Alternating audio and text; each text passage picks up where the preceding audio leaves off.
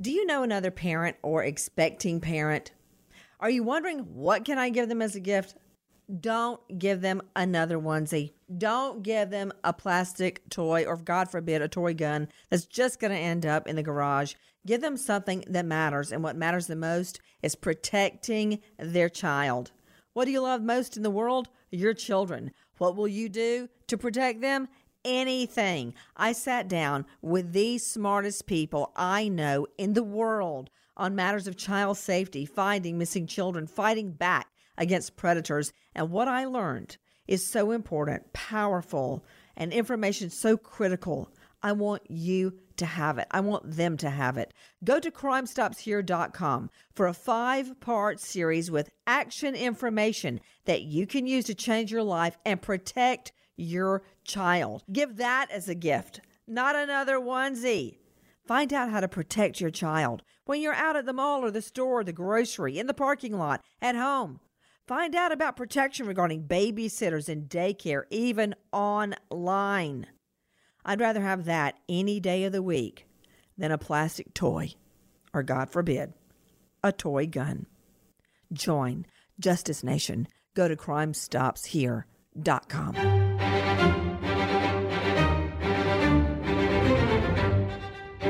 Crime Stories with Nancy Grace. Okay, and what's on there? Um, uh, we lost my two-year-old grandson has walked in the woods back there and we can't find him. Three-year-old grandson. Okay, so who's there with them? His little sister, Are you saying his three-year-old? yeah, he's three. Okay. Come, the girls come to the house and left him there and he's walked off somewhere and we can't find him. Okay, but you're not all, you're not there at the house now? I'm at the house, yeah. Okay, and how long ago do you know he walked in there? It's been at least 45 minutes because we've been looking all in the woods for him. And it's behind your house? him. Huh? Is it directly behind your house? Yeah. Well, on the side, yeah. Is he a white, black? He's white. Do you know what he was wearing? Probably a black little coat. You are hearing the frantic 911 call of a grandma, the three year old tot boy, Casey, goes missing. And in the last hours, listen. We we responded on a tip and uh, located by voice uh, this young man and went to him, uh, disentangled him from some briars that he was hung up in. Uh, brought him out. Here we are. That's right. You heard it right. A miracle. Three year old Casey has been found alive, trapped in thorn bushes, soaking wet, and calling out for his mommy. I'm Nancy Grace. This is Crime Stories. Thank you for being with us. First, let's go out to Shane Dietert, ABC 11 TV Durham reporter. Shane, what happened? Well, Nancy, we got calls into the newsroom somewhere around nine o'clock. Uh, rumors they had been found, so then we tracked it down, and yeah, it's not not that often that the story ends this way. And of course, we had crews down the area, and we went to the hospital. There were uh, the FBI and Sheriff's Department held a press conference to confirm it, let us know Casey was okay. Um, the sheriff said that uh, Casey hadn't been in the place where he was found the whole time.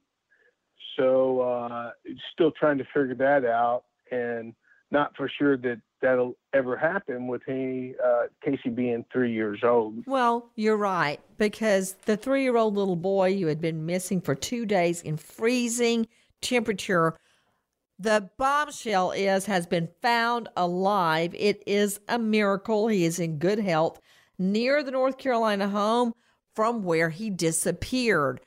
People coming out in droves to look for the little boy, us trying to find him as well. Joining me right now, Marc Klaas tireless advocate for missing children, founder of KlaasKids after his daughter Polly went missing.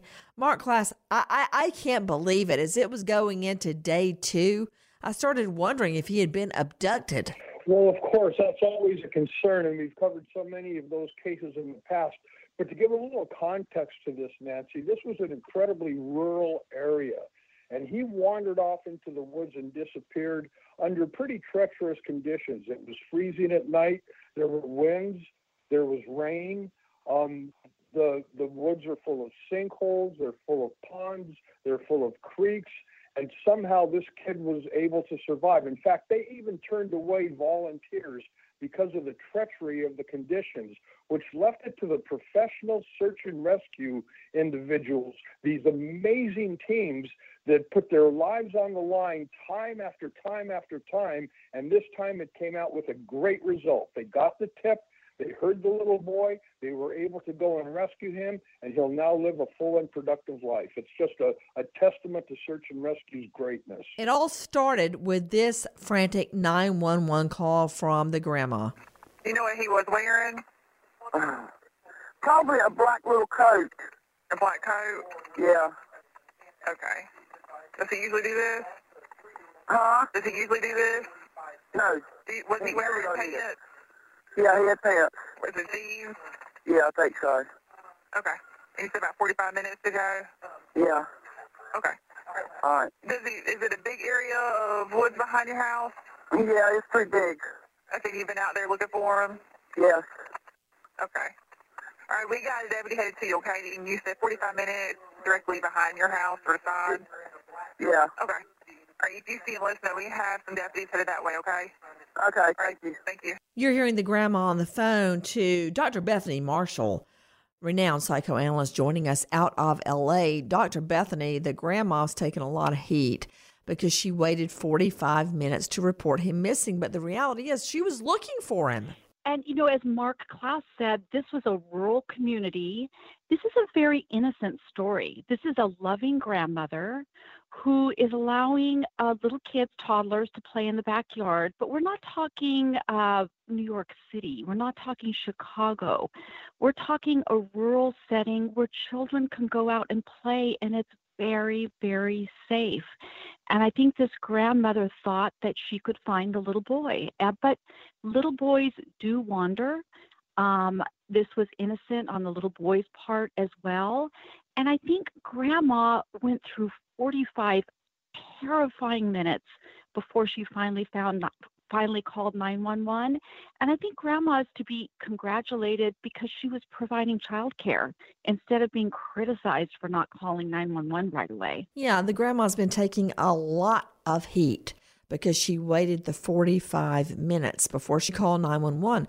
But again, during those 45 minutes, she was out in the woods all around calling him, calling him for Casey to come home.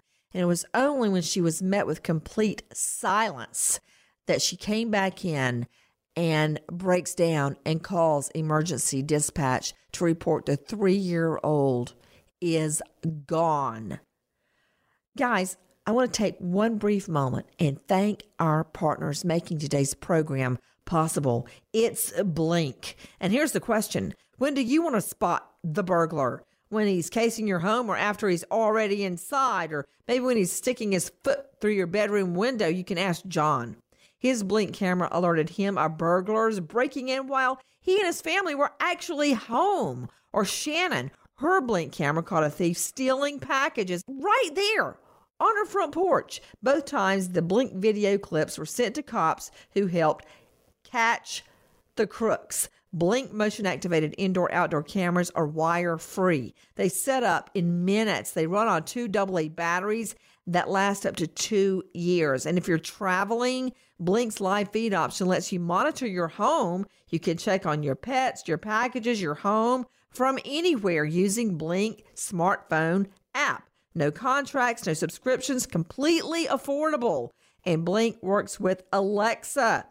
Blink camera systems make great gifts, and they're an excellent way to monitor when packages come, when people are coming to your door, whatever you want to monitor. Visit blinkprotect.com slash Nancy, blinkprotect.com slash Nancy, blinkprotect.com slash Nancy. Blink is an Amazon company, and I thank you, Blink, for being our partner. We just want to tell everybody that we're very thankful that you took the time out to come search for Casey and prayed for him. And he's good. He's he is good. He's up and talking. He's already actually watched Netflix, so he's good. He is good.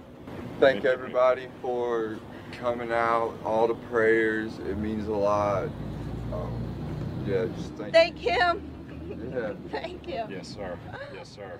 Thank you, buddy. You are hearing the voices of little Tot, Casey, parents, Brittany and Chris Hathaway, thanking everyone for all the efforts in the cold, in the wind, in the rain, trying to find their little boy. And I know they are exhausted. To Dr. Bethany Marshall joining us, I, I don't know how you ever get that out of your mind. Like I can remember right now when I turned around and saw the Babies R Us and John David was gone. That's nothing compared to what they've lived through. I mean, how do you ever get past that, Bethany? I don't think you can because from the moment a parent has a child, that parent knows that that child's entire well-being is dependent upon them. You're responsible for that child in the world to keep them safe, to keep them protected. And the idea that you would lose contact with that child and not know where they are is incredibly traumatic. And that's why when people are criticizing this grandma for not calling 911 for 45 minutes, can you imagine what was going through her mind? She must have been absolutely frantic. There are certain there are certain things that happen to us in life that touch on our core most primitive fears. And I think the idea of losing a child is just the worst trauma that a person can go through. And I, I want to say one thing about grandma. Grandma's taking care of her grandchild so that the grandchild's parents can work so that they can earn a living and take care of that child. And to criticize this grandmother or any other grandparent who's taking care of a child, I, I don't think that is respectful for the role that grandparents play in our society and allowing parents to work and support their children. You know what? You're absolutely right. Uh, you know, every time I have to go out of town, Bethany, my mom is here with the children with me right now. Marc Klaas founder of KlaasKids Foundation, Mark, I know that you endured so much pain when Polly went missing. Do you remember? It must have been like a nightmare blur, even to this day.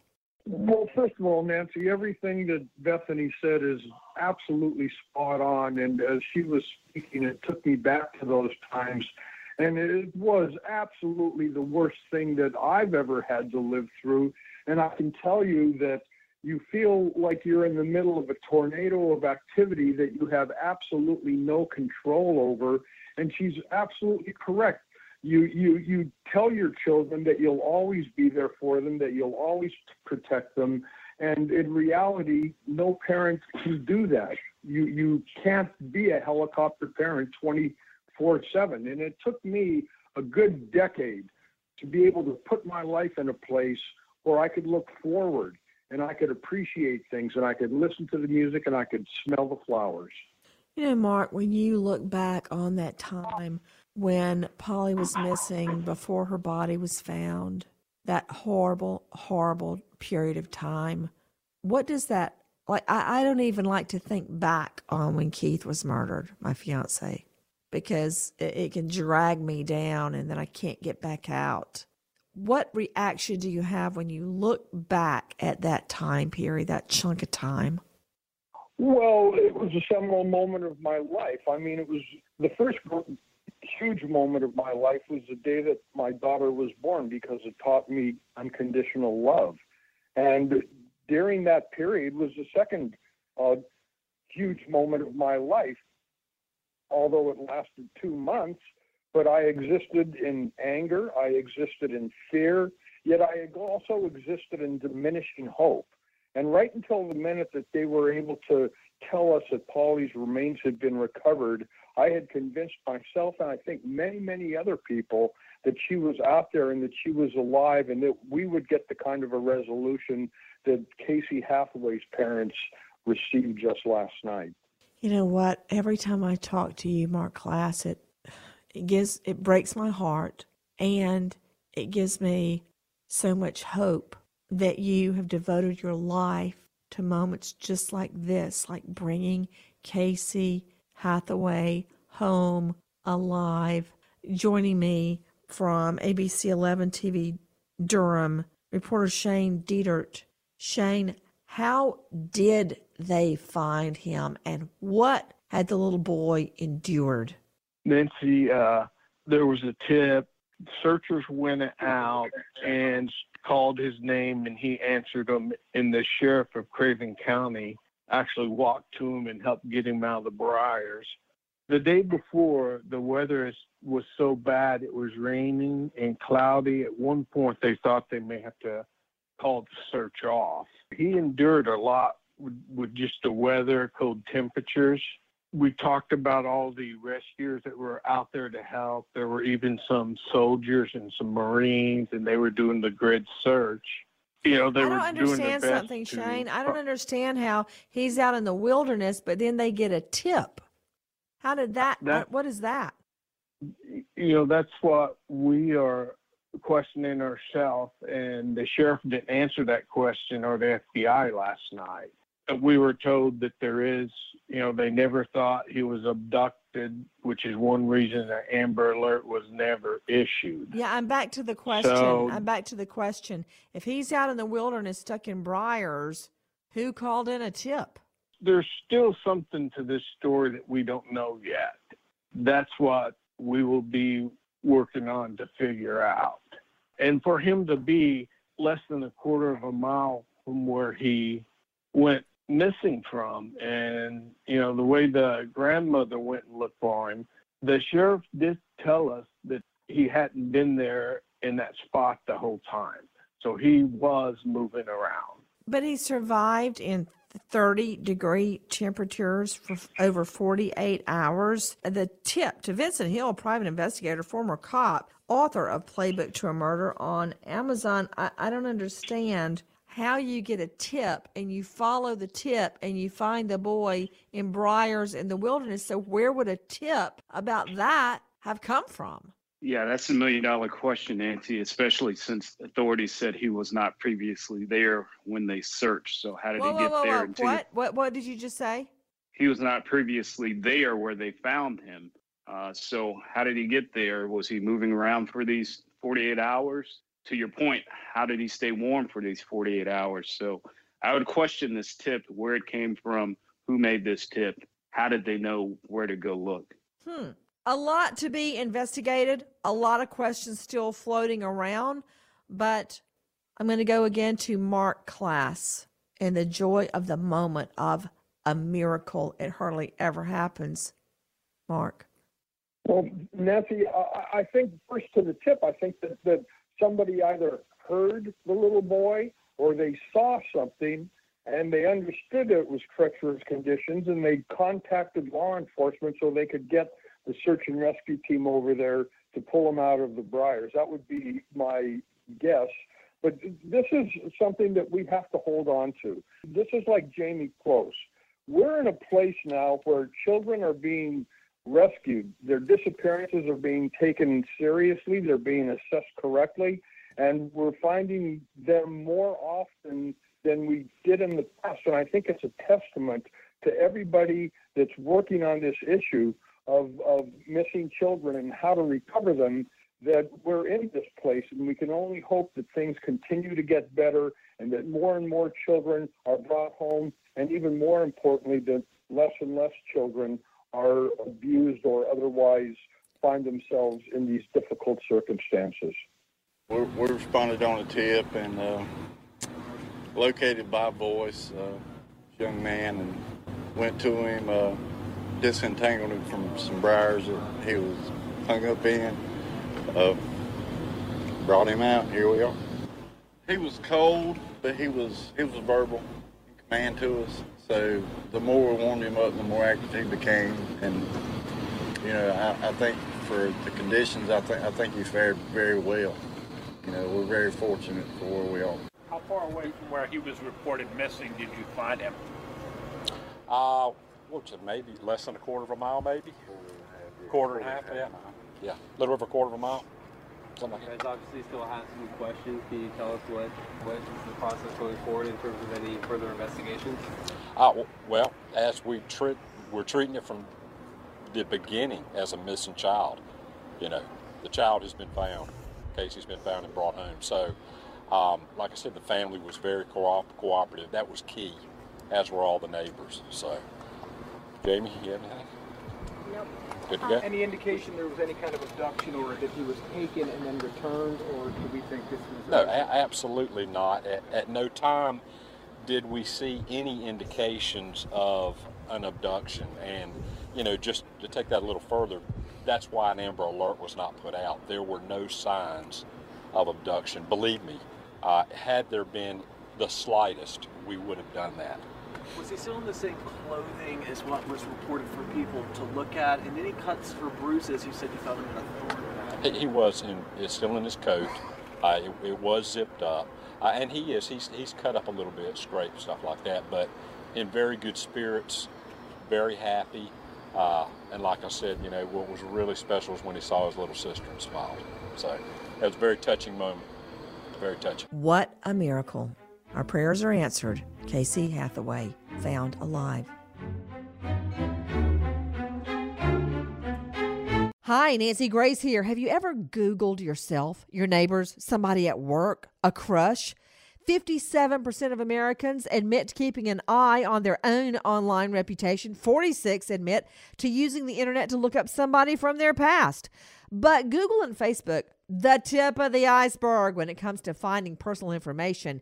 There's an innovative new website called Truth Finder. It's now revealing the full scoop on millions of Americans. Truth Finder can search through hundreds of millions of public records in a matter of minutes. Truth Finder members can literally begin searching in seconds for sensitive data like criminal, traffic, arrest records. Before you bring someone new into your life and around the people you care for, your children, consider using Truth Finder. What you find may astound you. Go to truthfinder.com forward slash Nancy right away to start searching. Truthfinder.com forward slash Nancy.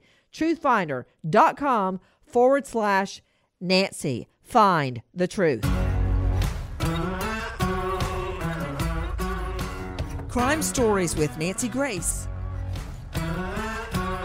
Police say learning the details while investigating this case has not only been disturbing, but unimaginable. Flashing lights outside Princeton Avenue near Windsor Street late Friday night. This is where police were looking for David Stokoe, a father of four, reported missing on Thursday. When we arrived there, we saw things on scene that rose the level of concern for his well being. Stokoe was a real estate agent from South Jordan on his way to collect rent from this residence. Stokoe was found dead with a gunshot wound in a crawl space in the house. Police then turned to looking for who shot him. You are hearing from our friends in Salt Lake. That's reporter Erin Cox, and, and she's talking about a, a young father of four, David Stokoe, who goes to a property that he's renting out. He's never seen alive again. Then, this. The, the victim in this homicide, David, was actually in the, that apartment. There was an area that was not obvious when we went into that apartment and searched it initially. It was a secret place, crawl space type of area. That once we began processing that scene, we discovered that secret passage or secret door and then discovered his remains. So he was at that apartment that entire time. It was only through processing that crime scene we were able to discover his whereabouts. I'm Nancy Grace. This is Crime Stories. How did a young, handsome father of four end up dead in a crawl space?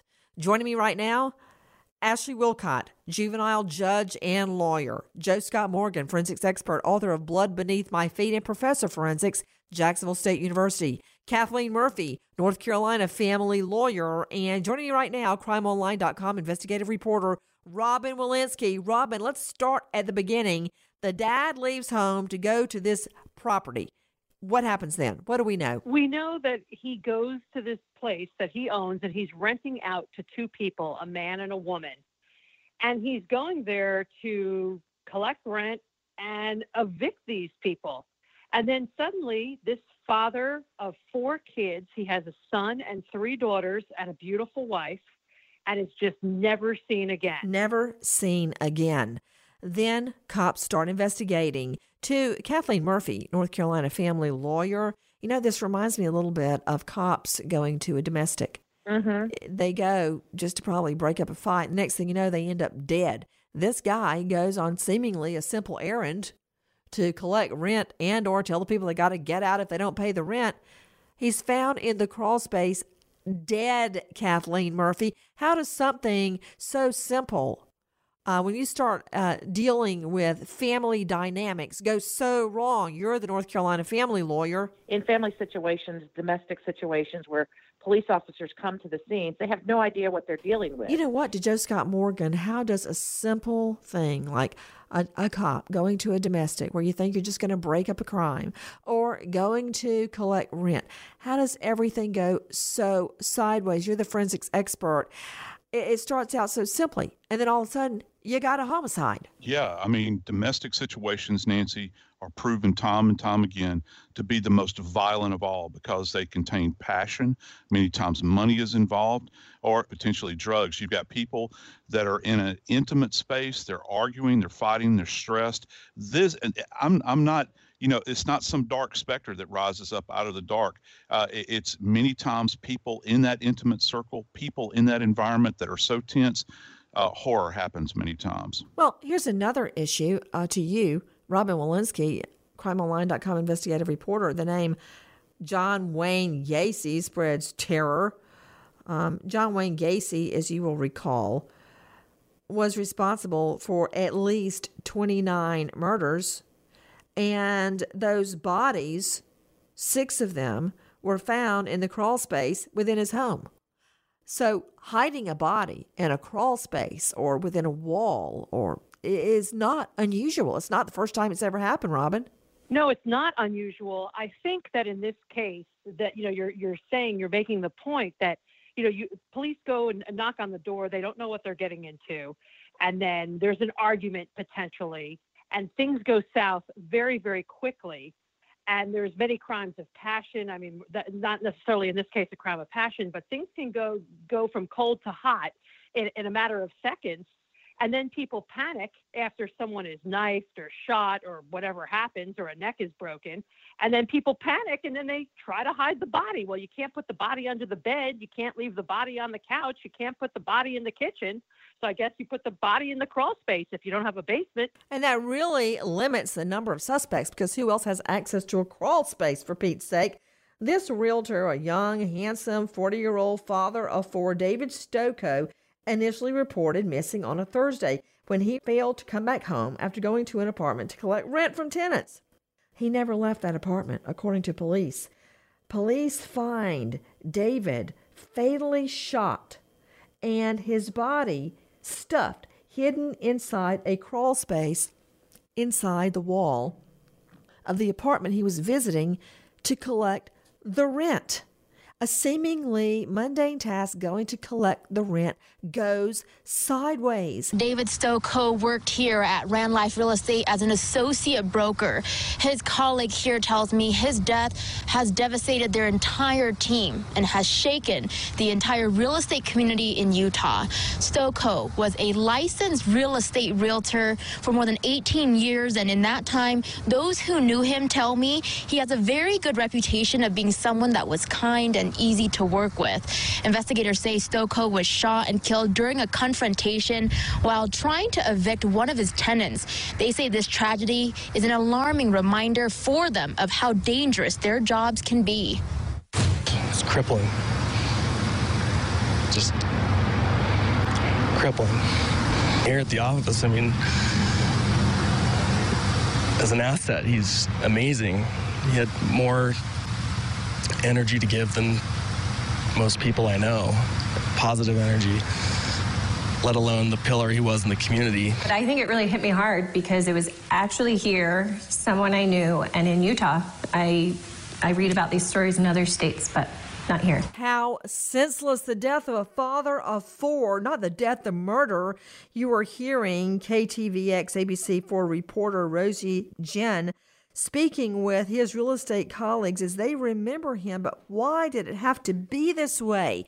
Just collecting the rent goes so wrong. drugs, Nancy. And I said to your producer, in this particular situation, the individuals were probably high on drugs. Take a listen to what cops are telling us right now in a police presser. The people that we're dealing with are drug users, and so drugs were part of the world that they were involved in. Certainly, our victim was an innocent person that didn't have anything to do with the drug world. He just happened to be involved in interacting through renting this apartment to people that were involved in the drug world. I think it unfolded very quickly once he was there. I don't think that there's anything that had we moved faster would have would have changed any of that. It was a very quick incident.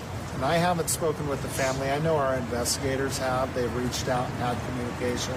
The different pieces, obviously, we found the vehicle in West Valley, and we thought that's possibly where people were, were. We were in an apartment in South Salt Lake.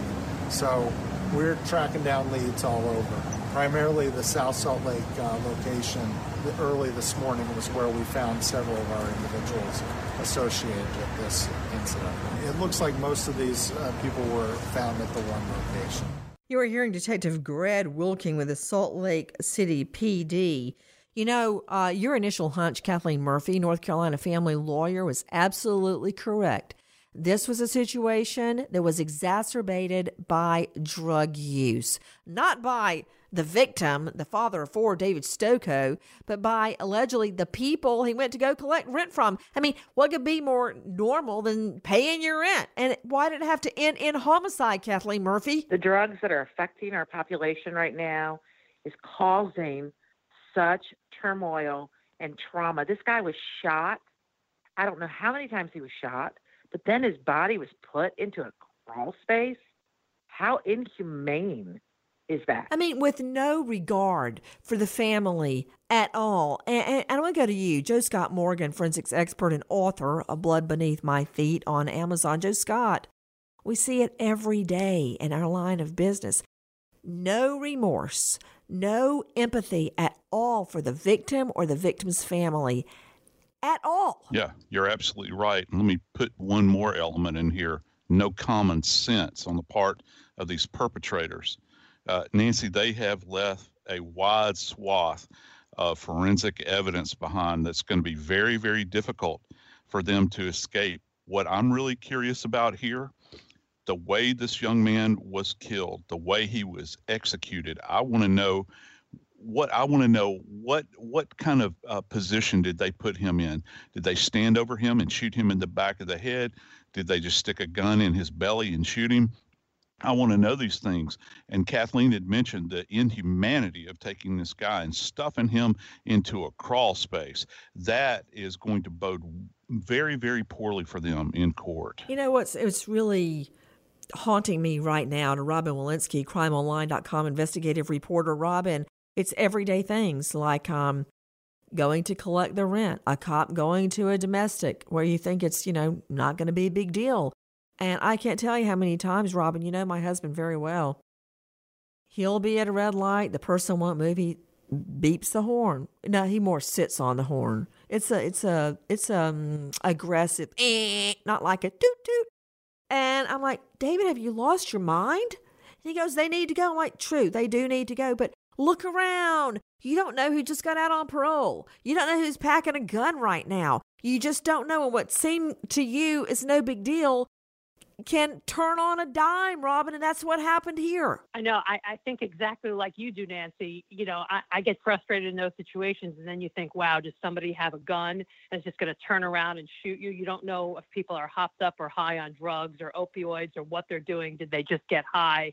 Are they on cocaine? You just don't know. And I think that that we need to point out that this guy was not a drug user. He was not going there to buy drugs and putting himself in jeopardy. Mm-mm, he was not at all. No, not at all. That's the point I really want to stress, and that the police are stress, uh, stressing, and that basically he's just there. You know, when you're a realtor, this is a guy who feels comfortable showing strangers homes. So he has no reservations about going into this house because he's the homeowner and they're the tenant in, in a normal relationship. And so you and I have both rented apartments. You know, the homeowner comes to check on things or collect the rent, and nothing like that is going to go down. So he felt comfortable in this scenario because he's a realtor. He deals with strangers. He goes to houses and apartments all the time. So I don't think in his mind this scenario ever played out. You know, it reminds me when I was prosecuting downtown, Robin, and I lived in Midtown forever, right behind the popular restaurant Mary Mac's, where you can still get collards and turnips. Um, and I rented a little, oh gosh, I don't know what you would call it, a little tiny, tiny apartment house. And it was behind one of the big old homes on Penn. And the landlord's was the little old lady who had been born in the home and her new husband. Okay, and they're both in their 80s. He was in and out of my apartment all day, every day, Merv. And he was always fixing this or doing that. And I never thought anything about it. I couldn't have cared less. But, you know, people, especially when they're uh, exposed to drugs or they're on drugs, they just don't think the way we think. And I'm looking right now, Kathleen Murphy, family lawyer, I almost feel sick to my stomach. Jackie, look at this picture. This is a picture of David Stokoe with his wife. She's beautiful. And they've got three little girls. She's got them all dressed in these little winter white vests and a little boy who's dressed like his dad in the picture. Oh, my stars. Three little girls and a little boy. He's 40. Now, what are they going to do, Kathleen? I mean, because of these three drug fiends don't want to pay their rent and they kill this dad. Oh, Nancy. I, I swear, I almost feel sick to my stomach just looking at this picture and imagining what this mom, it, it, what is she going to do now? And with these four children to raise all on her own. Nancy, I have three girls and one boy. My husband has been on many domestic calls as a Raleigh firefighter. It is scary for her. It is it is done. It's happened. Her worst fear has come true in that I'm going to be by myself and my kids will not have the main mm. role model those girls will need in their life. Very sad and tragic. Kathleen, I want you and Robin and Joe Scott and Ashley, Jackie, Alan, listen, because this is his brother. This is David's brother speaking to Aaron Cox. Dave was a real estate agent who was murdered while trying to collect rent from two of his tenants. Absolutely horrific news, but his family says that's not what they're focusing on. And any strengths and abilities that I have that are the, the result of somebody on this earth he's the one. Neil Stokoe is the youngest in his family of six boys. His older brother David was murdered on Thursday. He was everything to him. I looked up to him as a leader, as a friend, as a mentor, as someone who who has has my back, has my best concern, my, my best interest in mind. Neil says Dave took the time to know people, especially his four kids. He made decisions like I'm going to stay home and I'm going to color with my kids. Not only a family man, but Dave was also a religious man. Neil says Dave believed his life had a purpose. We had a brother that committed suicide when we were, you know, when we were in in our teenage years, and it had a, had a big impact on us. And so he took that cause and he took that situation and he turned it into a way to help others. Dave was the one who inspired Neil to serve a mission for the Church of Jesus Christ of Latter day Saints. Dave would write him letters of encouragement while he was gone. Every letter that he would send me, he always signed it the same thing. He said, Travel well the journey he would say, like, love you, bro. Travel well. Travel well the journey. And that's what Neil intends to do, focusing on the life they shared with Dave and hoping for good things to come, just like Dave would have done.